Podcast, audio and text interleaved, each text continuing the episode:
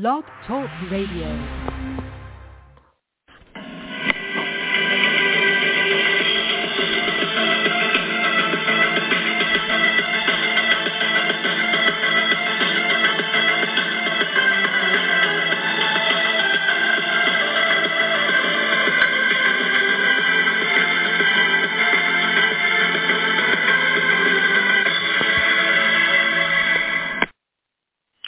Good evening, ladies and gentlemen, and welcome to the 627th edition of the Feuerstein's Fire American Soccer Show. I'm your host, Daniel Feuerstein. I'll give you American perspective, our clubs, leagues, players, national team, and other fabulous moments. Get your daily reading from me and other writers over at Beyond the 90 at beyondthe90.substack.com. And, of course, locally on the New York Red Bulls at Red Bull News Network. Come on in. Chat room is open. Discuss amongst yourselves if you like. If you have a question for me, I'll try to answer it to the best of my abilities. And as the 2024 Major League Soccer season is underway and roaring to go, of course, we all know Lionel Messi will be with MLS now for a full season. He'll give or take a couple of times he'll miss out playing for Argentina uh, for friendlies, World Cup qualifiers, and of course the Copa America that's coming uh, this summer in June. Uh, so it should be exciting. It should be a lot of fun. But obviously, the start of the season is not good. And when I say it's not good, I mean that we don't have our regular officials adjudicating the laws of the game.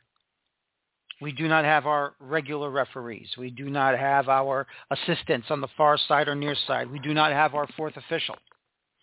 We do not have the regulars that are also at the VAR room in Atlanta, Georgia. Major League Soccer right now, currently in a PR nightmare. Whether you rather agree with that or not, it's up to you. But the truth is, they don't care. Why do they not care? Because they're going to go with the way they want to go because they think it's the right way even though they are in the wrong by one, not paying our officials what they are worth. And secondly, secondly, of course, the situation with the U.S. Open Cup. That, my friends, has been a travesty all on its own as well. And I was supposed to talk about it last week. Unfortunately, uh, we had some technical issues, so I could not do the show last week. So we had to do Carter Krishna and our uh, and I had to do it uh, as a Twitter space. But still, though, what is going on here is just absolutely terrible absolutely terrible. The referees, the assistant referees, and the fourth officials, which are also referees, they do a lot of hard work, and they train a lot too. They got to do the running. They got to do the exercises. They have to do a lot of studying. They must, they must learn the laws of the game from the first page all the way to the last page and to make sure that these people are on their game and they should be paid what they should be worth, to be honest. I mean, look, I, I, we all understand why. Why we yell at the referees because we all like to think they are either uh, in the wrong 95% of the time but the truth is, is this, is that every single day they learn their craft. And if they did make a mistake, I mean, they'll never admit it, but to us, of course, but you know, look, I think they talk to each other all the time. And while Pro is the arm of Major League Soccer that handles all the referees, the truth of the matter is this. I think it's time for U.S. Soccer to finally come back and take over the referee situation on their own. I think it's time for U.S. soccer to say, you know, maybe we've been a little hasty here. Because even though MLS handles with their pro referee division what goes on not only in their own league, but also the NWSL and the United Soccer Leagues and other leagues as well that are under their tutelage, the truth of the matter is this. I think it's time for everyone to just basically dial it back, go back to U.S. soccer running this, and let them pay the referees for what they are truly worth. Because that, my friends, is really where it should be from start to finish. Major League Soccer has been slowly but surely taking over anything and everything from the U.S. Soccer Federation ever since Soccer United marketing came into play.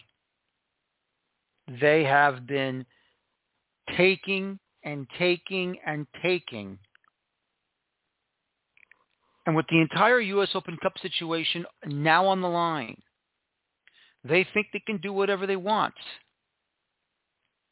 And now it's time for U.S. soccer stand on their own two feet again and tell MLS, no, we are taking back what we should be governing from the beginning. I'll be honest with you, U.S. soccer has been a mess. U.S. soccer has been a mess for a very, very long time until recently under Cindy Parlow Cone and JT Batson. And now these two are changing things and putting more emphasis on the federation to actually run like a regular federation. Now, the truth is, everything that's going on between MLS and the U.S. Soccer Federation, it's a war. It is a power struggle. Make no mistake about it. The MLS owners, along with Don Garber, who is still a member of the board of directors at U.S. Soccer, they must now separate. They must separate their powers. They must separate everything involving American soccer matters. MLS can worry about MLS, but when it comes to competitions within U.S. soccer as a whole, that's where MLS must be told, you cannot do this ever again. MLS must be told, you want your Division One sanctioning for your league? You want your Division Three sanctioning for MLS Next Pro? Well, unless you stop and basically cease this offense between both the Open Cup and the referees and all of our officials. Don't force us to take away your sanctioning as a Division One league. Do not force us to take away your sanctioning for your MLS Next Pro as a Division Three league. This is where I stress big time big cause everyone knows everywhere around the world the leagues concentrate on their own business but when it comes to an you know not so much an internal matter but when everything is under the umbrella of the FA or the US Soccer Federation that sort of situation just like in England when everything is under the perusal of the FA when it comes to certain competitions then the leagues cannot interfere. And that's what we have here, folks. Leagues interfering. They cannot interfere. Absolutely not. And all I can say is, is that this situation has really been terrible. Absolutely terrible. And until things get righted, and hopefully soon, because we already have one week in the books. Round one of MLS is in the books. once that is now in the books, let's hope for a resolve with the officials in MLS through Pro. USL's already fine where they are. NWSL is fine where they are. But right now, this is a big, big issue. This is a big, big issue that needs to be remedied. And until it is, until it is, then we're going to have more than one season, or one week, I should say, or one round, maybe even past two rounds than since the last time in 2014. It's time for Major League Soccer to put their mouth, or put their money where their mouth is, I should say.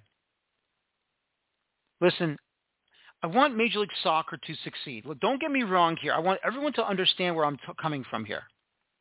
I want Major League Soccer to succeed. I do, because I want the game to succeed. Not just MLS, but I also want USL to succeed. I want NISA to succeed. I want NPSL and all the amateur leagues underneath to succeed. But the problem is we have too many chiefs and not enough Indians. And basically that means everyone is fighting against everyone. And that's why the NASL lawsuit is still hanging over the heads of U.S. soccer. And that is why we still have problems with everybody here in American soccer. To see all of this happen in front of our eyes is just disgrace. And no matter how many times I try to be positive about the situation, I'm still sad. And I know what you're going to say, well, you should just give up on MLS and you should just say goodbye and just, you know, root for a support, you know, root or support for a club that's in, you know, the lower levels. Now, I can do that if I wanted to. I could, but I can't because of all the blood, sweat, and tears that I've dedicated myself to the club that I support that started in 1996 at Giant Stadium and then moved to Red Bull Arena. I cannot distance myself from that. That does not mean that I despise the United Soccer Leagues. Does not mean I despise NISA or NPSL or the amateur leagues. I don't. Because the truth is, I would like for some form of normalcy one day to come here to American soccer. My issue is we should all be for the game as a whole, not just in one section.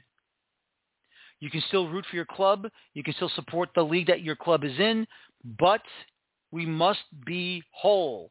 And I've kept saying this over and over and over again. I've said this about many, many things because if we all, you know, we got to stay together.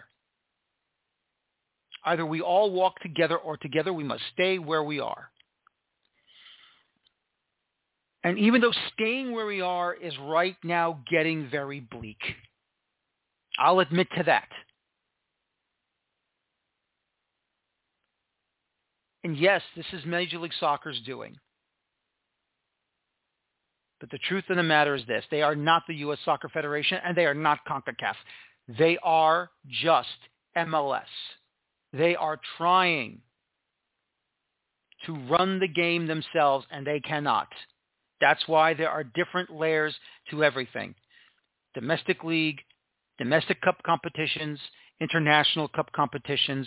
This is how it's always been. This is how it's always going to be. And this is how it must stay. If it does not stay the way it should be, we are in trouble. We are in big, big trouble.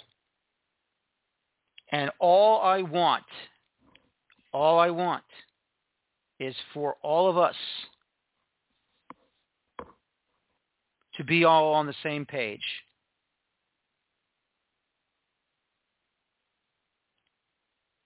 Because I'm telling you right now, folks, if we're not on the same page, it's all gone.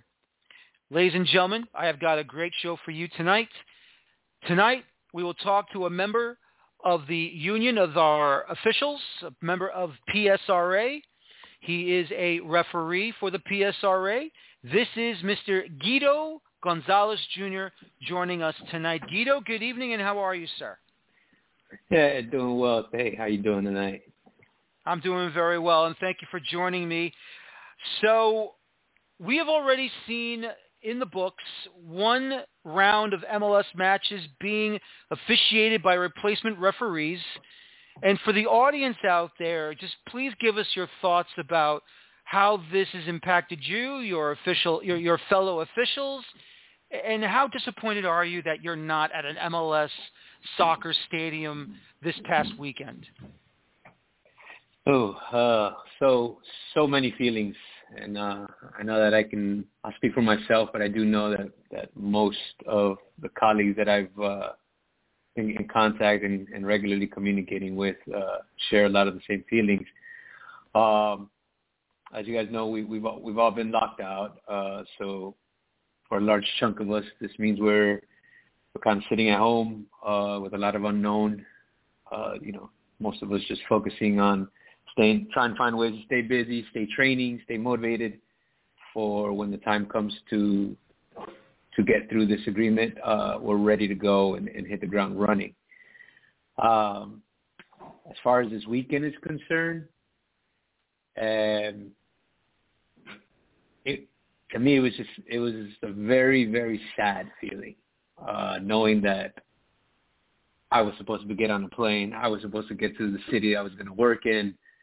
Um, I was supposed to go through the 90 minutes and, and just seeing people uh, that are out there, um, you know, serving the game still. However, you know, not most of these people don't don't put in the time, the sacrifice, the effort, the hours, the years that most of our group has as uh, as professional referees. So again, uh, just it's kind of disappointment and, and, and sadness from from missing out on the action.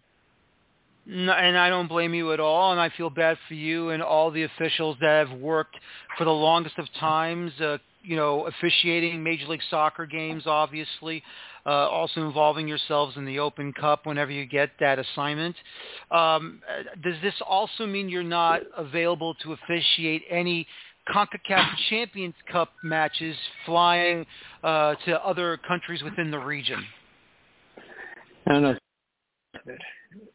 One thing to, to kind of understand the the colleagues of mine that, that do work in international tournaments, whether it's CONCACAF, whether it's FIFA tournaments. I know some of our guys go are invited to Saudi Arabia from time to time. Um, those are all our international panel referees. It is it is a, a small portion of the entire group when you look at the entire uh, referee roster.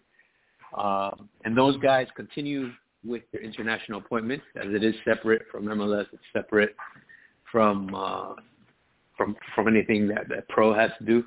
So they, they continue on with, with, with, with those assignments elsewhere. Okay. No, thank you very much for the information. Just wanted to make sure that was uh, clarified. When the strike, well, excuse me, I should say when the lockout started, and uh, some of your uh, colleagues went to Manhattan uh, in New York City to protest in front of the uh, the office building where Major League Soccer's headquarters were.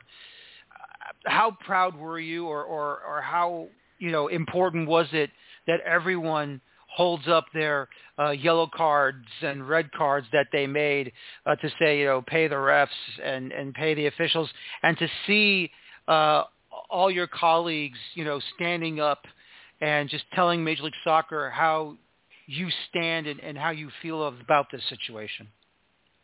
Yeah. Oh, it's it's been great. Um, I, it, is my first time uh, partaking in, in, in something like that. As far as the picketing goes, I was put as the uh, picketing captain for New York City as I'm one of the local referees. Um, but it has been incredible to see the the amount of support, um, not only from from the colleagues. We have referees that have traveled across the country to make sure that they're here to help uh, make sure that that the public hears us. Um, but what what has been more motivating is the level of support that we're getting from the people that are not in MLS. Uh, there's a ton of support from local referees. There's been even referees that are here for other business, visiting, um, that have taken a little bit of their time out to, to stand there with us, to put up the signs, to make sure that New York City uh, hears us. Uh, the local, you know, it's been great to get in front of the local media. Again, it's, you know, whatever we can do, just like you guys having me on the show, uh, to to help spread the word, to help just help us be heard as a group. It's been absolutely amazing, and it has brought us, I think, a little bit closer together because uh, this is a difficult, a very, very difficult time, like I expressed um, after watching the game this past weekend uh, for all of us. But just leaning on one another and and and you know preaching what we have to to preach uh, out loud together has been a really, really strong uh, bonding moment with with all referees.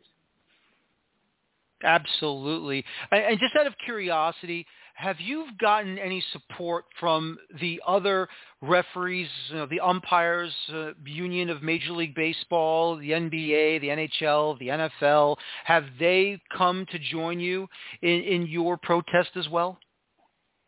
No, we, we well, some of those guys are still active right now. We haven't we haven't uh, haven't seen any any of them physically there. I know that there have been messages and posts uh, on social media. Uh, I know that there have been associations from around other countries and around the world that have uh, pledged their support and solidarity with us.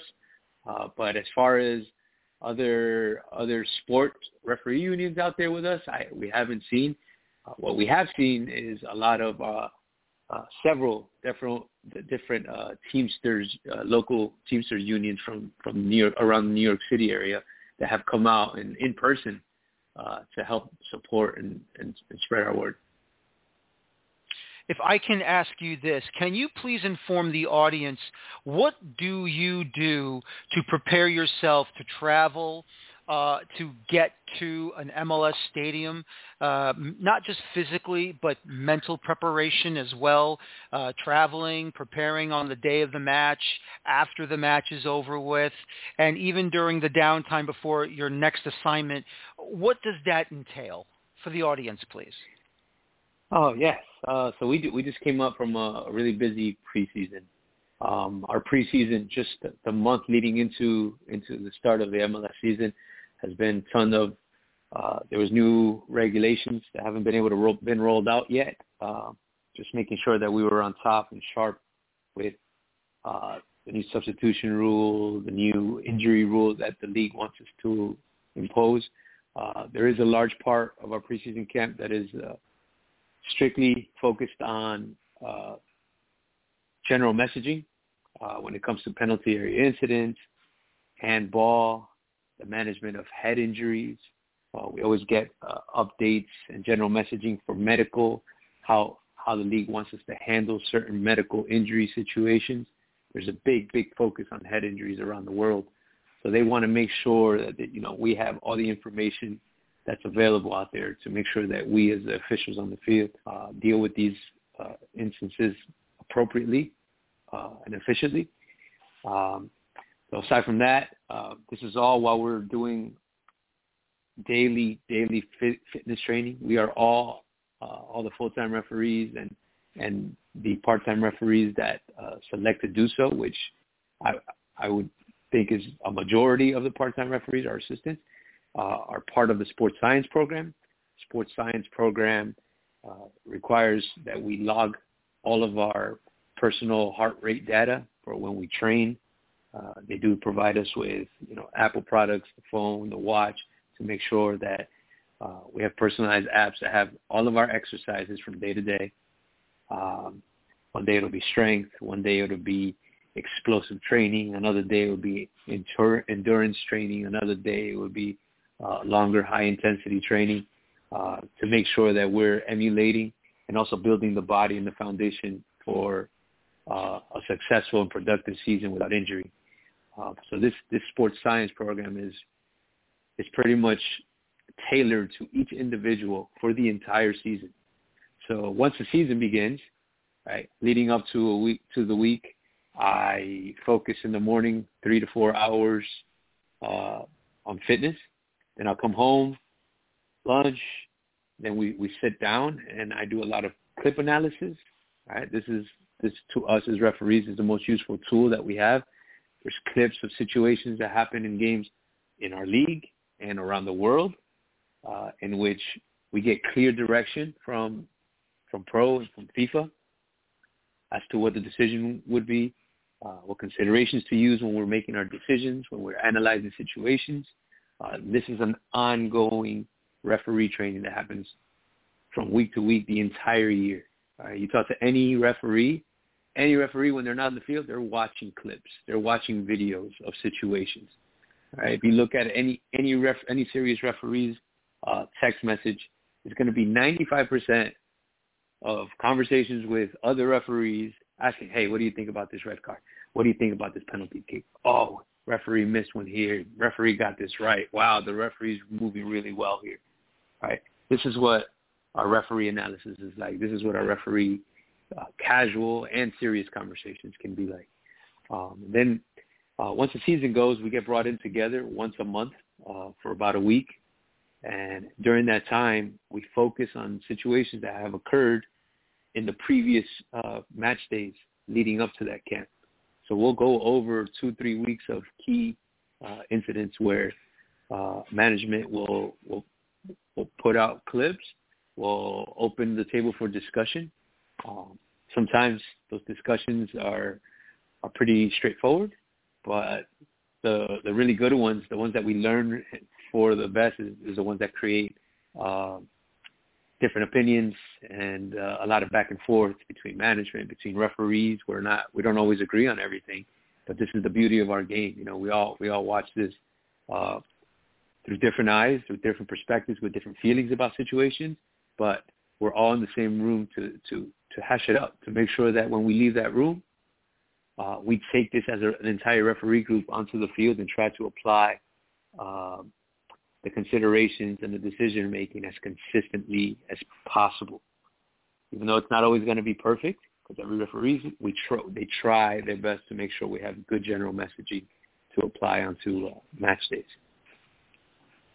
Yeah, no, then, absolutely. Uh, we go, we'll, yeah, we and then and then our travel. Um, you know, from uh, on a camp week, I'll be gone Tuesday to Friday at camp, and then on Friday we all depart to our venue cities the night before the game referee the game. It's usually uh, too late to get on a flight back home, so we have to fly the next day. So I was I was away from home from Tuesday to Sunday. Uh, enjoy Sundays with my family. It's usually the time uh, our downtime, our recovery day, uh, and then back to it on Monday morning. You know, whether back with the exercise program, back to to another game. Sometimes we have midweek games, so we will get 48 hours at home, and it's time to get on the road again. Uh, but it, uh, that's that's pretty much the life of, of an MLS referee. Absolutely. And um I mean like I was trying to say, I mean, you know, you guys have to travel all the time uh just to get to your uh your games that you're scheduled to go to whichever city you have to get to. Um you were you were on a podcast with me earlier in the week and talking about, you know, you're from Atlanta. Uh how many times do you have to travel? Because we don't know how vast and big our country is. How, how many times a year do you have to travel from the East Coast to the West Coast, or you know, if you have to go somewhere centrally, like maybe Houston or Dallas or Minnesota, Kansas City? What what does that entail for you? Yeah, so so that's actually one one of the the things that, us as a group, as a union, kind of try to bring forward to the table that our, our travel schedule, because of the size of a country and the size of the league and how the teams are spread out, uh, is not very easy to get around. Um, I'm on, I live in New, New Jersey now, so I, I can say that more than half of my matches last year uh, required travel into different time zones, west. All right, I, I went to, I, I can tell you, I went to Los Angeles at least four times last year. I went to Salt Lake. I've been to Minnesota. I've been to Vancouver. All right, some of these places are are five, between five and six hour flights for me. All right, that that over time, and over the amount of of physical activity that we're putting forth takes a, a huge toll on the on the mind and the body. Um, so there's no what we what we call regionalization of refereeing. No, it's it's it's based on management has I'm sure has a has a, a process. Um, they they try to track this, um, but again, the needs of of them and their officials uh, vary from time to time. So there's no telling uh, where I'll be uh, you know, on any given weekend. I can be home. I can do a game at Red Bull, which is not far, uh, one day, and then two days later have to fly to to Los Angeles to to referee an LAFC game. Um, so again, there's that that that travel is always going to be there, and it's always going to require. We ha- and we have our group of referees is spread out just like the teams are across the entire country and into Canada. So there is I'd say that the guys that might have it a little bit easier are, are the guys that are central to the country, the guys that, that live in Texas, Minnesota. Uh, they're they have a little bit of shorter flights either way, east or west. Um, but nonetheless, it's still requiring uh, long hours of travel, uh, and it's you know the body the body takes a beating after a while. No, it really does. Um, just out of curiosity, and just to go back to the first day of the picketing in Manhattan, um, there was a video out while you and your fellow officials were uh, protesting during your lockout, or being locked out, I should say. Uh, there were soccer fans in a uh, Jeep or in an SUV, and they actually were holding their own yellow cards and red cards. They found some whistles, blowing it, going up the street uh, supporting you. What does it mean for you when soccer fans are supporting your cause, not just that display, but also on social media where everyone is supporting all of you and your fellow officials trying to get that fair deal done? Yeah, no, it's it's it's it's humbling and, and, and motivating to see that we're we're not just always looked at as the as the villains on the field. You know, you know, it's so easy to get caught up in the emotion of oh, the referee this, the referee that, and you know, we're used to that every single match we step on the field. Uh, we're generally not going to have the approval or the support like this of, of everyone there. However, um, this has been a showing of of how people can really see that we're officials, but we're we're more importantly we're pe- we're people trying to make a living. Uh, and and then the support of of what you saw. There was there was a an SUV full of an entire family of a referee. And when I tell you the entire family, it was the entire immediate and some of the extended family that was all jam-packed into that SUV with their jerseys, with their whistles, with their flags, with their signs. And to me, that was a show of what this is all about. Right.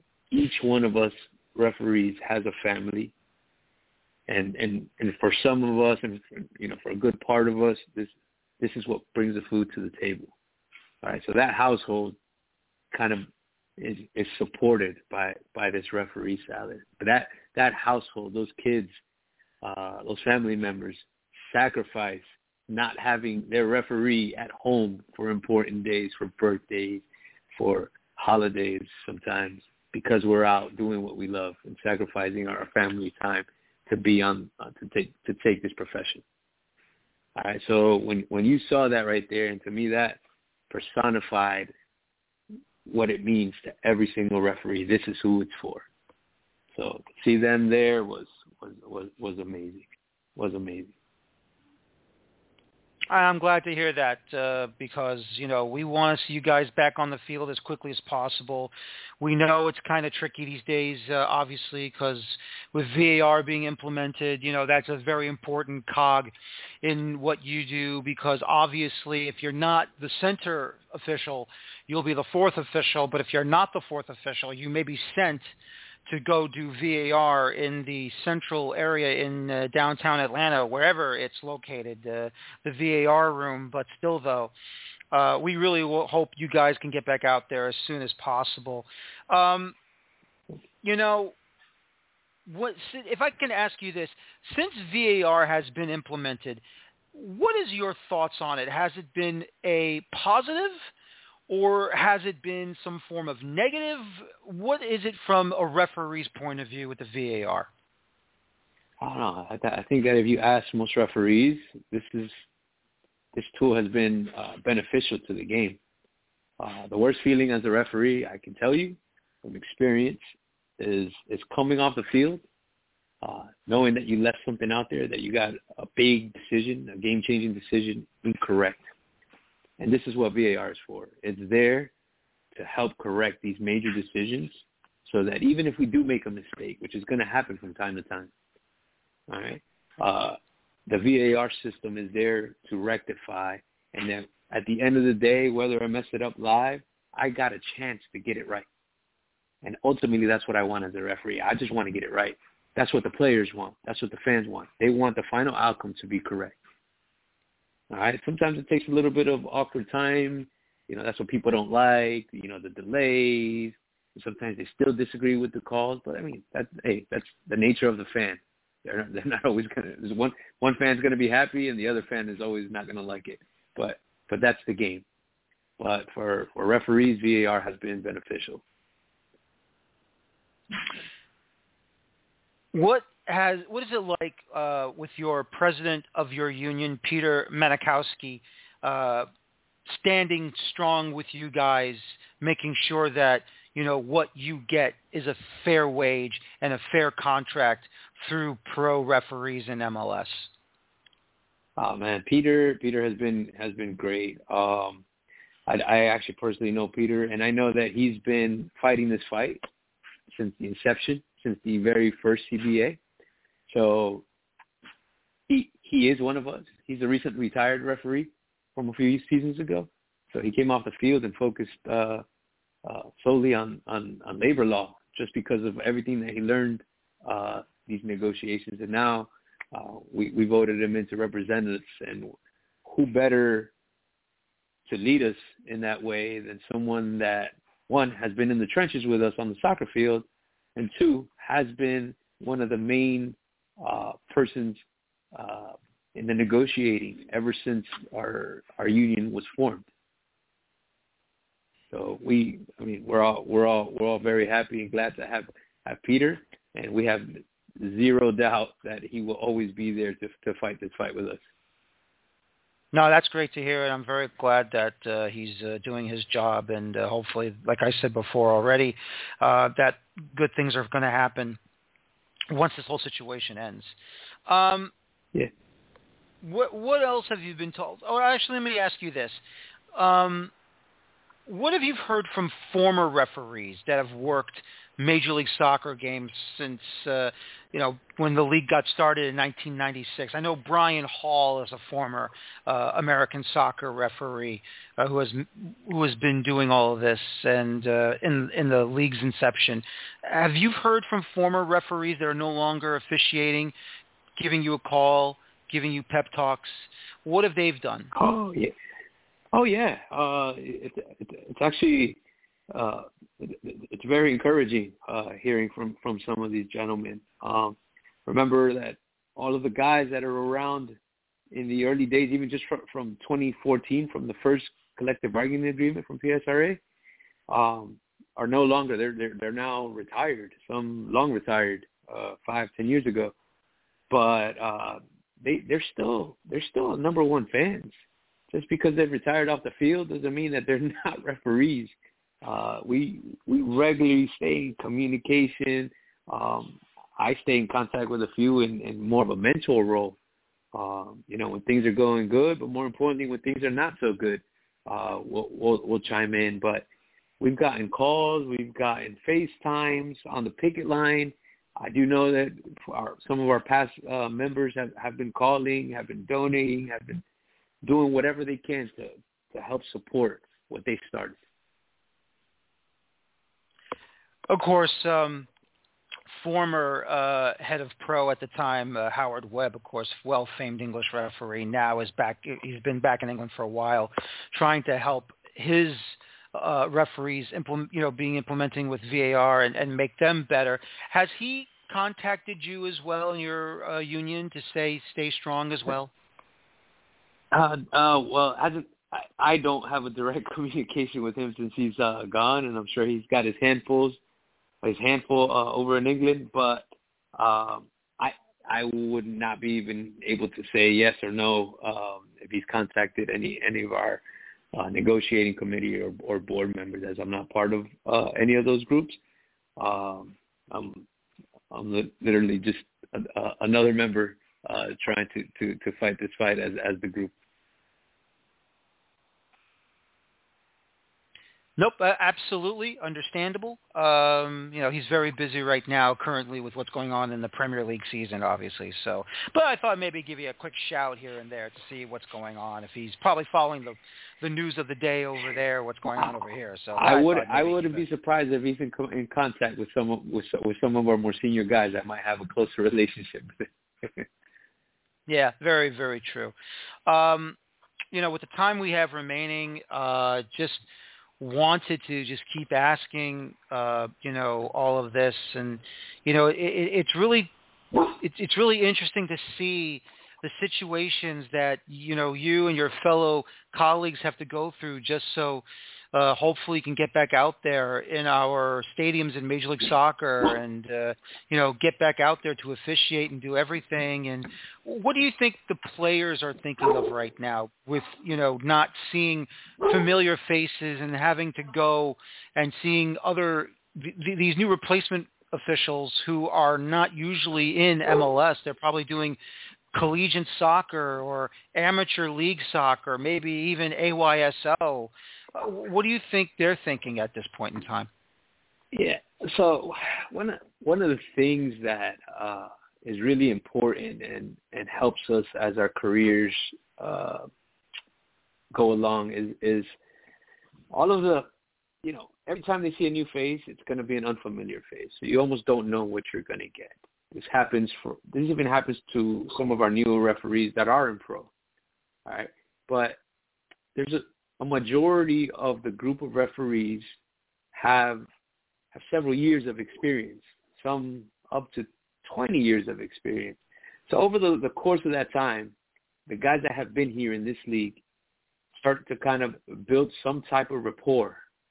All right. And that goes a long way when we step on the field and guys are familiar with you. They start calling you by name. They start they see a familiar face. You get that smile of confidence.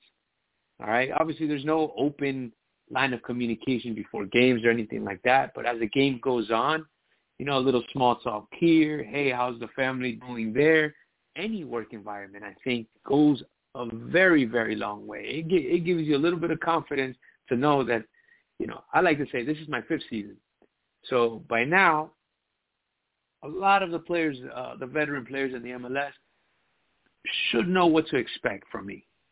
All right, I I kind of set you know for first couple of years I I'm I'm I'm laying the ground of of what my career should be, but with the players as I see them more often, a couple times during the season and over the years, they they they know what kind of referee I am. They know what my personality is. They know what they're gonna get. They're gonna they're gonna get open communication, and I think that that is a, a relieving and co- confident feeling from them walking on the field. They may or may not like my decisions at the time, but at least we have a rapport uh, in where they can talk and, and we can go back and forth that way. Uh, there's just so many unknowns and uncertainties when, when you find somebody or you get on the field and you don't know who the referee is going to be or what surprises uh, of, of decisions you're going to get. And that causes frustrations that, that causes frustrations. I know that from experience, but again, I, I I don't know what the players are thinking right now, but that that's that's pretty much what I can share on that, um, based on my personal experience.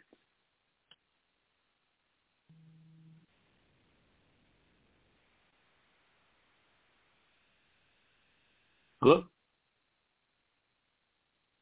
Well, I just want to Hello? say, Guido, thank you. For, I'm right here. I'm right here. Um, I just wanted to say thank you very much for uh, for being on. And you know, look, uh, we're all rooting for you to uh, get on the field, get back on the field. Hopefully, the you know the, an agreement will come. Uh, hope that everything uh, will be right or will be righting for you and your your colleagues. And uh, I just want to say thank you for thank you very much for joining me tonight and uh, spending the time. And uh, we're just wishing you the, you and your colleagues the best of luck, and hopefully an agreement can be reached. Thank you. Thank you very much for having me. I really appreciate that. You're very welcome, and have a good night. Thank you so much. Thank you. Have a good one. Thank you. That is Guido Gonzalez Jr. as he is a member of the Union for our professional referees, the PSRAs, as uh, they're still looking for an agreement with Pro and MLS to get back on the pitch. Joining me right now from Bad Dawg Sports website, JJ Pavlick. And the reason why JJ's joining me tonight, he is a former referee himself in this wonderful game of soccer, football, whatever you want to call it. And, you know, now as he's an outsider, technically, uh, really he is, but still though, uh, want to get his insights on this. JJ, welcome to the show. Thank you for joining me. Hope you're well, and how are you? I'm doing okay, Dan. Actually just got off the phone with our friend Anthony. So, I don't know.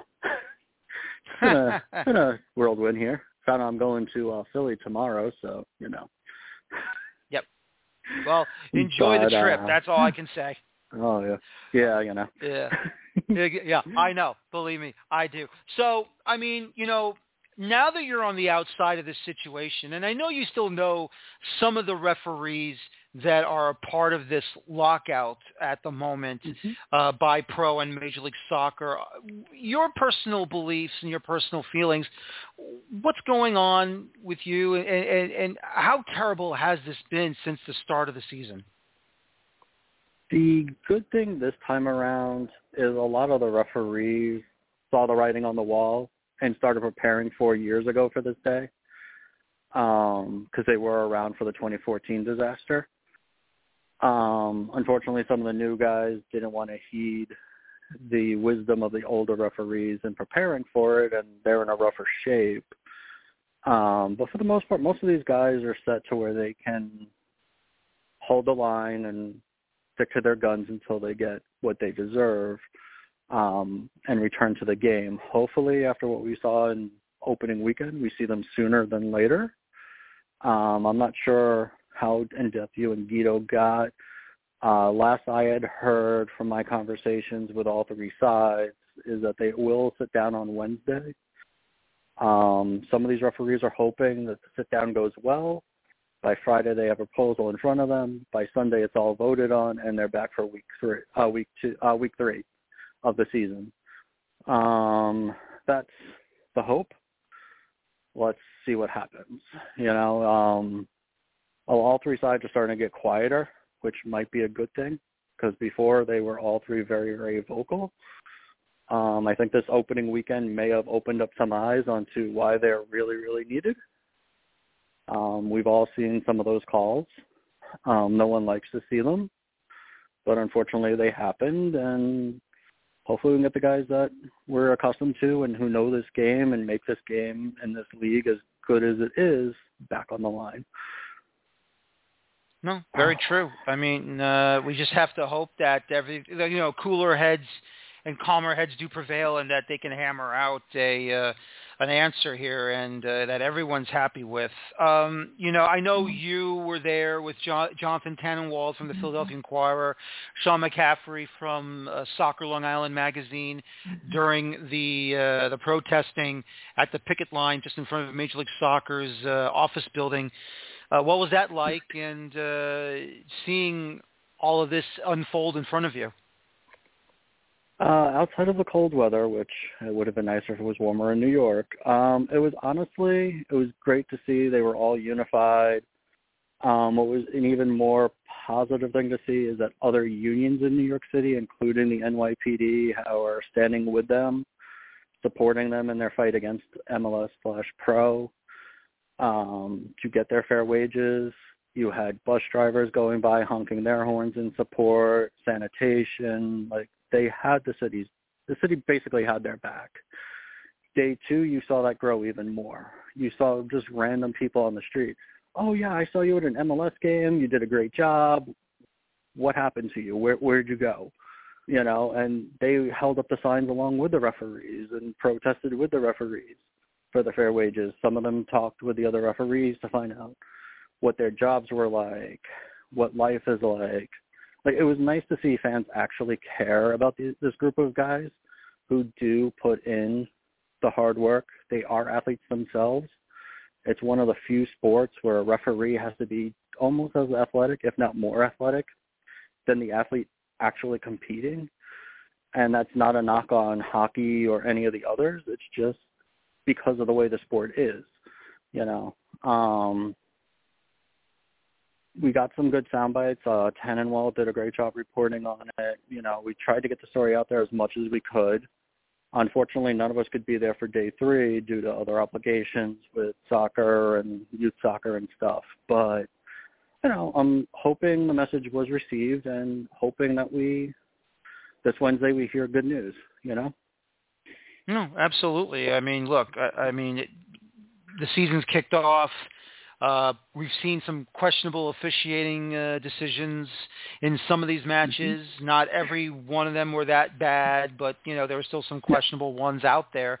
But uh, mm-hmm. for yourself personally, you know, I know you've told me some some pretty cool stories, but still, though, uh, I just want to say that uh, let's just hope this agreement does uh, get hammered out and let them get back out there as quickly as possible, and uh, you know, there's no more uh, interference with this whole situation. What did you have to do as a referee to prepare yourself for matches, whether it be on the professional level, uh, the amateur level, or the uh, youth level?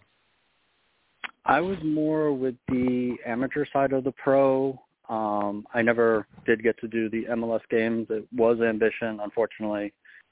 Other plans were in the works that prevented that. Um, but the training is the same, whether it's an amateur game or a pro game. You're talking long sprints. There are fitness tests that have to be met. They start at grade seven, which is about as high as you can go as a youth referee, and then you start going into state, regional, national.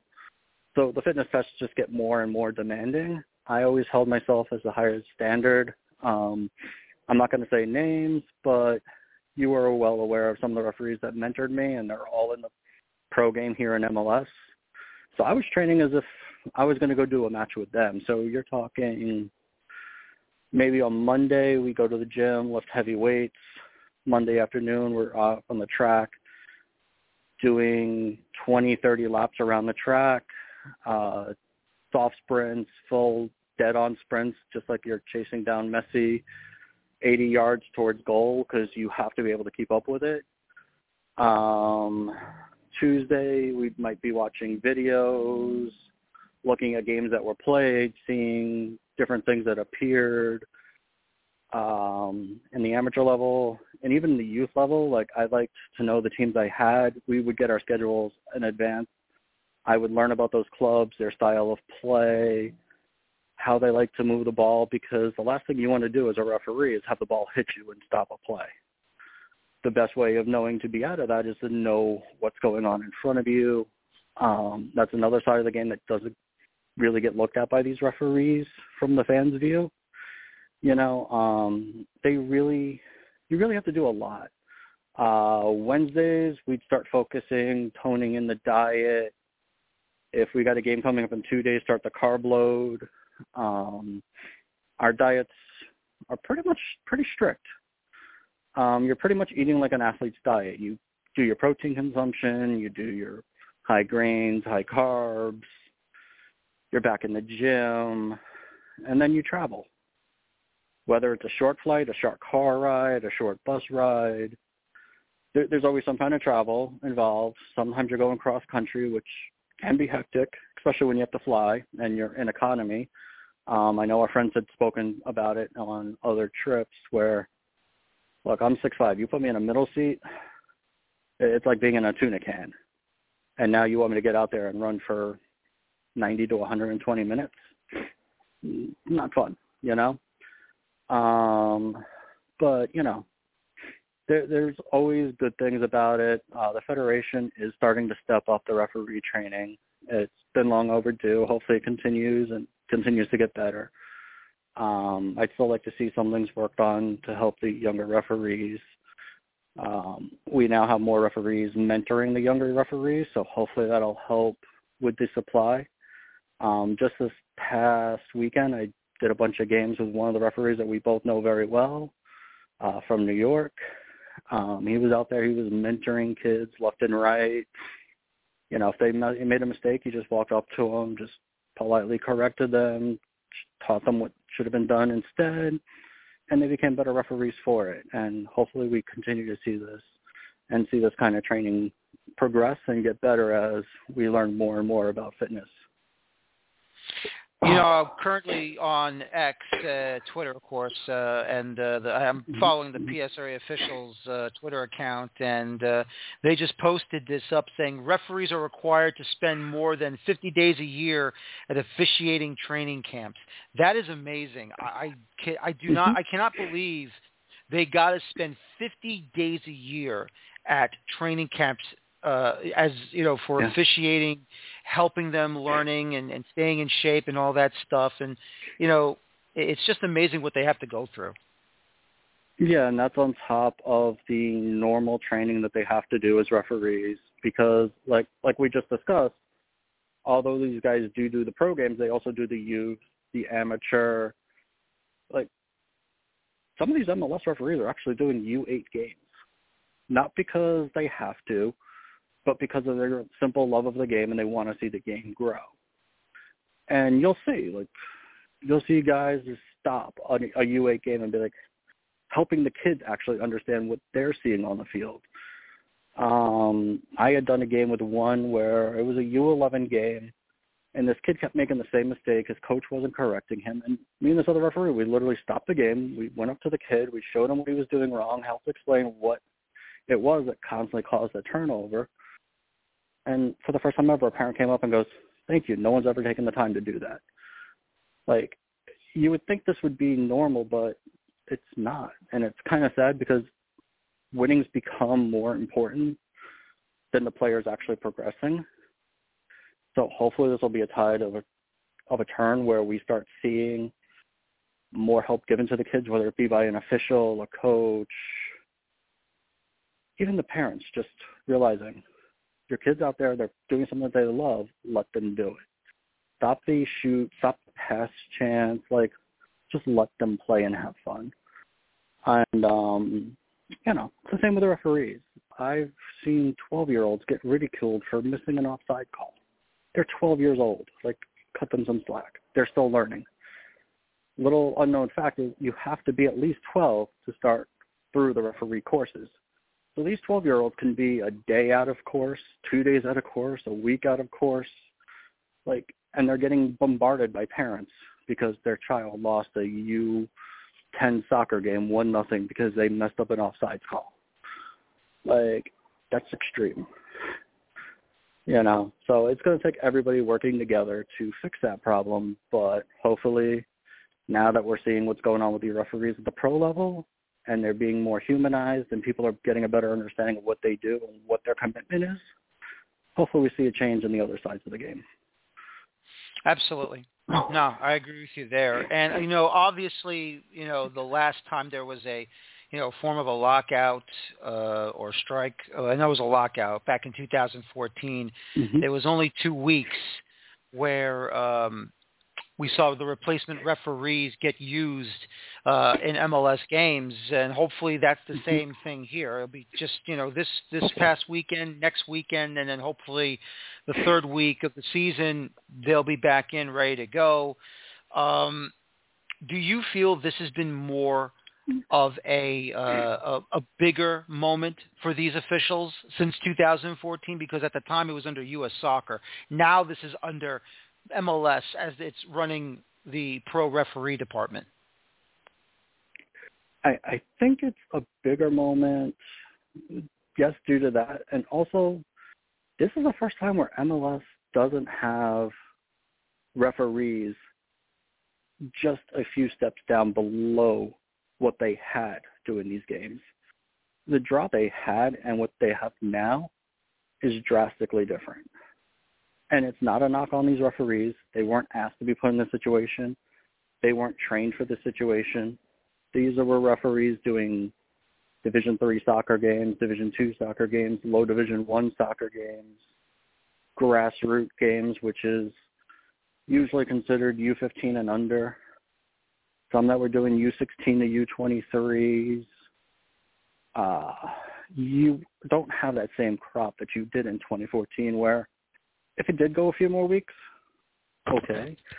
Now, you really don't want this to go on too much longer. Um, like I said, you you do have some referees coming from overseas that are pros, but they're third division, fourth division, fifth division referees. Um, different game, different speed. Some have handled it well, like we've admitted, and others have not. Um, and I'm not going to call out those scenes that happen. We've all seen them. We all know what they were. It is what it is, and hopefully we don't have to see much more of it. Um, but yeah, you know, it's just it's it's a tough spot this time around, given you know you don't have that fallback, and a lot's on the line. Like the referees are definitely the lowest paid in this country, and along with a lot of other countries in Division One competition. Never would think that you would have to say that in the United States, but it's the sad truth, you know. Um, hopefully they get their fair wages. Hopefully they get their fair travel. Um, they're not asking to be treated like the players at all. I don't know where that rumor came from or started from, but it needs to be squashed. They are not asking for the same thing the players get. They just want to be paid a fair wage and to be treated travel-wise pretty much like human beings, which shouldn't be too much of an ask, you know? Yep, I agree.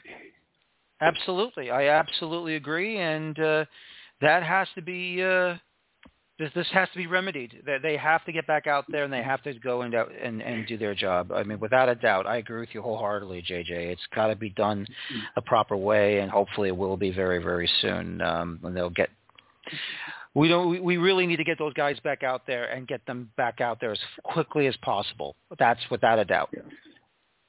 absolutely Yep, absolutely. So listen, JJ, thanks a lot for joining me tonight. I really appreciate it. Hope to have you back on again soon. We'll talk uh, Red Bulls uh, somewhere down the road and uh, other things in MLS and uh, U.S. soccer. But listen, thanks again for joining me and giving us your side of the situation that you are no longer even uh, an official, but still though, we, you know, I wanted your uh, your your your two cents on this. Thank you. Absolutely, you're welcome, Dan. All right, JJ. Pavlick from Bad Dawg Sports on his end of the uh, referee lockout situation, and uh, we'll just see what's going on here. And hopefully they will be able to get back out on the pitch, hopefully by the third round, the third week of the MLS season. So let's see what happens there.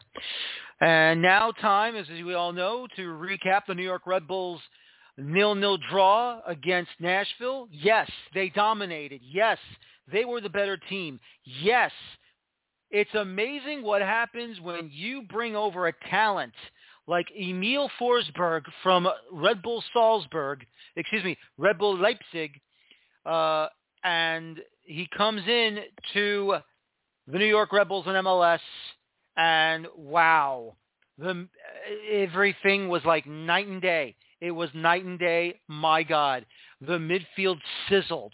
The attackers got the ball. They were put into perfect positions to take shots. And even though they didn't score, and listen, Joe Willis is a damn good keeper. That's what we all have to understand. He was in perfect position. There's nothing they could have done. Um, look, you, they were unlucky, unfortunately, and of course they hit the woodwork three times, twice off the bar, once off the post. But still, though, that is what you want to see this Red Bulls team do.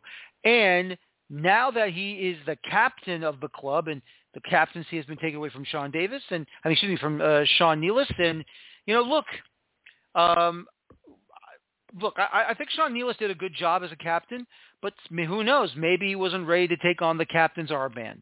And Sandro Schwarz wanted someone with plenty of experience to take over the captaincy, and so he gave it over to Emil Forsberg, but he also made Sean Nealis and Carlos Coronel vice captain. So if Forsberg is out due to injury, due to suspension of a red card or international play, whatever, then it would go next to probably Coronel, and then it would go to uh, Nealis if both Forsberg and Coronel are out due to international duty or injury. So we'll see what happens there. But, you know, I have no problems at all with the uh, first 90 minutes of the season. Uh, like I said, they should have won. That that was their game. They they dominated the majority of the game. I would say 85 to 90 percent of the game they dominated. There was that little spurt that Nashville had, but they didn't convert. And of course, big save by Carlos Coronel. Once again, Emil Forsberg. Big, big change. And you know what else was also a big, big change? Noah Eile going in as the center back instead of Andreas Reyes. That's a big change on the back line. Big change as well. And look, as much as I like Andreas Reyes, the truth is, once in a while, he will play a stupid center back display for no reasons because he'll get an, uh, you know, a needless yellow. Sometimes he'll get a straight red, needless as well.